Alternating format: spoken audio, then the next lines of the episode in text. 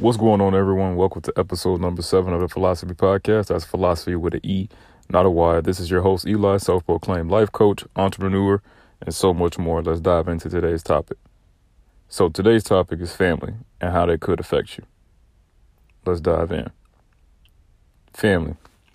You love them, you hate them, but no matter what, they're still your family.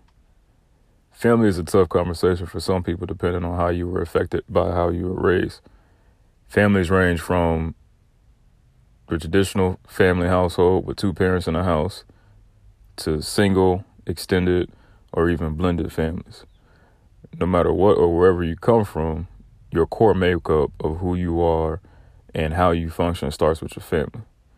If you ever found yourself questioning why close friends or family might make certain comments, such as, oh, you acting like so-and-so, or you act just like your dad, or you sound like your mom, or something like that, referring to a family member, then you have inherited a trait or action, verbiage, whatever the case may be, from your family without truly like trying or even realizing it. This is important to know because depending on how you accept the way you were raised will then determine how you approach your adult life. Someone raised in a traditional family, two parents in the house, are more likely to be successful according to society standards. Now, on the flip side, you can be brought up in that same household and still not even get the benefits of a traditional household setting. Like the example in front of you of your parents didn't produce the same results as someone else, like your friend or whoever has two parents, only because your childhood circumstances have now triggered you in your adult life, and it's starting to make you want to move different. Some people don't think like this deep into why they respond or react the way that they do because it doesn't matter to them until it matters to them. Here's an example. Marcus grew up in a single-family household.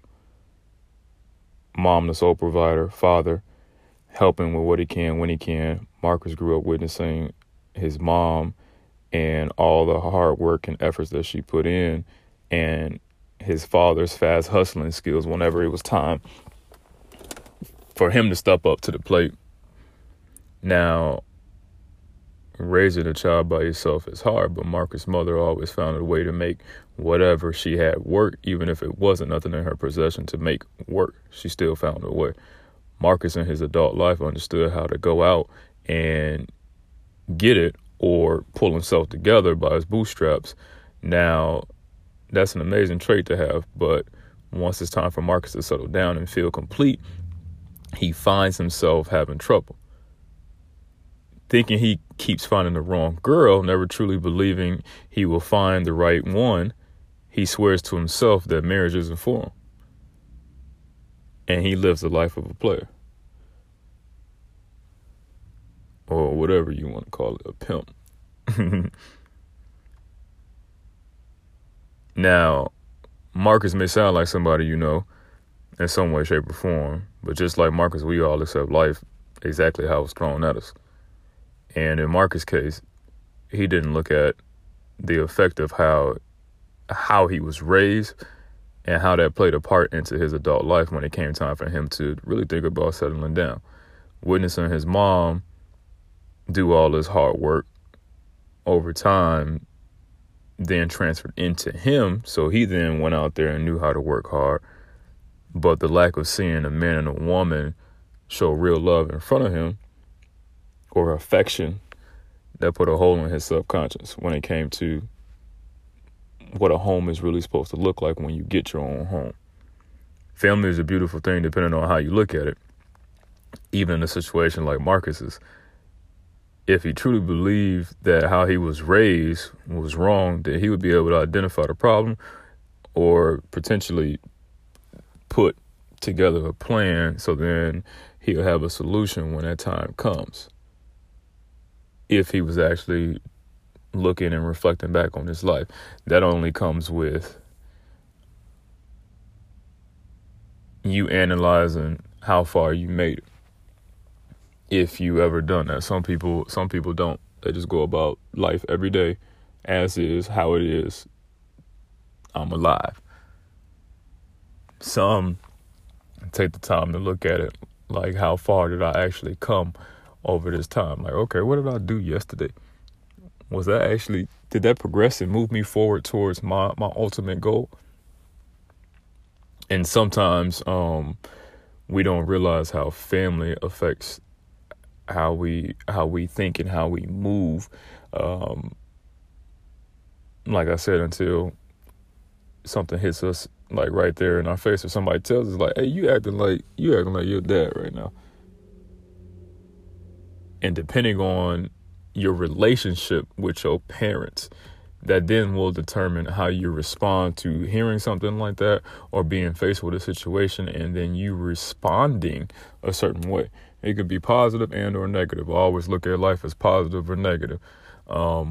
And each situation is positive or negative. You can take a positive and a negative out of every situation.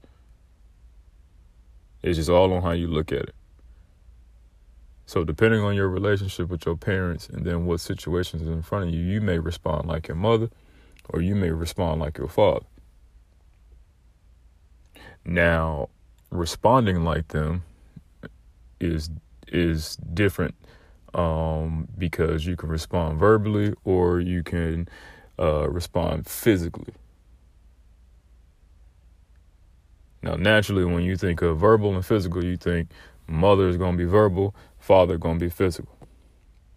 That's normal. Like, it may not be the case for your household, but that's normal to think like that. Now, what about Marcus's case?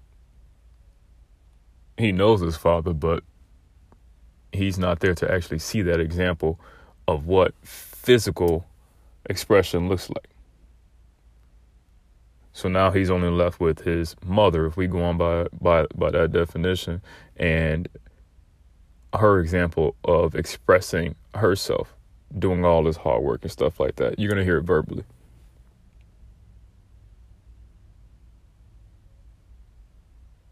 So now Marcus grown, moving on with his life. He's now trying to find a way to settle down. He's great, working hard. That's all good. And it's obviously he knows how to talk to girls because he gets girls. But he just hasn't found the right one. It always ends up hitting a wall. Well, we already identified that he ain't ever seen a man present. So then, therefore, he don't know what the next step is. And physically, he doesn't even know how to deal with the next step or what's next. Because there's literally a blank. So if he understands this and identifies this, then it's time to then find those examples. And I know some people be like, how am I supposed to go find group, like a friend or something? Like, I'm grown, like, I'm not going to find no new friends or something. We live in a time where you can find just about anything. But we think older than the technology that we have. Like, because how we are taught is different than, like, the world that's in front of us. That's a whole conversation for another day. But you can use your phone to then set up your group of friends. So how you have your social media account set up, most people get social media and then they follow people that they already know. In the context that's already in their phone. Now, I said it like that because I'm a little bit different. I like to use social media to follow people that I don't know. Because if I know you, I know what you're going to post. Or I have an idea. I mean, let me not assume. I have an idea. I want to see something different. I may not travel that much, or I may not be able to go on a trip like anytime soon. So I'm going to follow a travel place. They got pictures of this place that I want to go to, so maybe it'll motivate me to work a little bit more. Because I know talking to you, that I know when I got your number, yeah, you may agree and say you want to go, but at the same time, if I ain't went and you ain't went, this might take longer than what I expected. And now we started talking about something, but we ain't working towards nothing. I can at least be surrounding myself with people from there and other people that actually went and they enjoyed it, not physically, but at least I'm like, okay, maybe this is doable. Maybe not with so-and-so, because they forgot about it and they're not all into it as much as I am, which is okay. Or I like to follow people that are investing in things that I like, that's, like I said, different outside of my everyday environment. Because who you around only see you for who you are when you're in front of them. Excuse me. Who you are around only see you for who you are around them. Your family is only going to see you for little so-and-so or whatever your family nickname is. They always going to see you like that version of you. But when you go to work, you're a whole completely different person to them. Or around your friends, you're a completely different person to them. But around your friends, you're normal to them. Depending on who you are in front of, it's a different environment. It's a different influence on you to a certain extent. Like, it's in your subconscious. And that's what the point I'm trying to make when it comes to family. Family won't fluctuate like that from group to group, because your family subconscious, or however, whatever you inherited from them, good, bad, whatever the case may be, it will always be with you. So like I said, you'll either respond like your mom or you will respond like your dad. And hopefully you're fortunate enough to have the example of both, verbal and physical, to then learn from the good, whether it hurt you or not. You should be able to learn from it, but you got to be mature enough to be able to process that, digest that, and then move forward. We already know how to process and digest. Like, whatever happens in life, we just take it. Okay, that's life. That's life. That's life. So if you know how to suck it up, why are you still accepting something if you don't like it? If you like it and you like, okay, I can keep moving on with this, then you fine. But if you do not like it, then you need to be doing some research and figuring out how to understand it, process it, digest it, and then move on so you can move forward. Don't keep sitting in it. And what I'm trying to highlight is, maybe it's something at home. Maybe it's not your house. Maybe it's some stuff that you ain't talk about since you was little. Maybe for Marcus, his dad not being there actually truly affected him. Maybe it did. Yeah, he's highly functioning and stuff like that, but he's only functioning when it comes to one area. What about the rest? So now this grown man is no longer complete.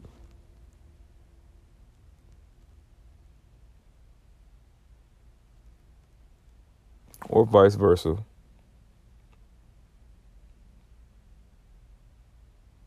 Oftentimes, from what I know,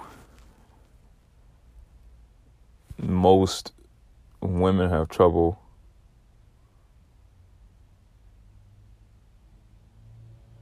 with women, and most men have trouble with men.